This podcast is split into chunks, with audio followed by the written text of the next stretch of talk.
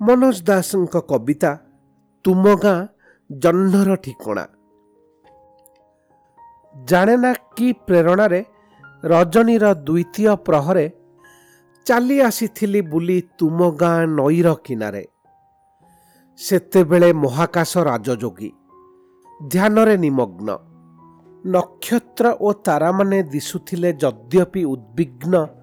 ଜହ୍ନର ଠିକଣା ପାଇଁ ଏବଂ ବାରମ୍ବାର ଉଲ୍କା ପେଶି ଦିଗ୍ଦିଗନ୍ତେ କରୁଥିଲେ ଅନ୍ୱେଷଣ ତାର ସେତେବେଳେ ପୃଥିବୀର ଦିନକର ବିରକ୍ତି ଓ କ୍ଳାନ୍ତି ଶୋଷି କରୁଥିଲା ଶେଷ ଅନ୍ଧାରର କୋମଳ ପ୍ରଶାନ୍ତି।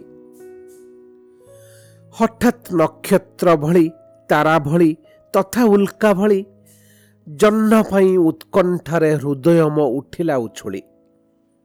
ଧନ୍ୟତମ ମାୟା ଆହେ ନକ୍ଷତ୍ର ଓ ତାରା ଓ ନିଷାର୍ଦ୍ଧ ବନାଇ ଛାଡ଼ିଲ ମୋତେ ମିଛୁଟାରେ ଏମିତି ନିର୍ବୋଧ।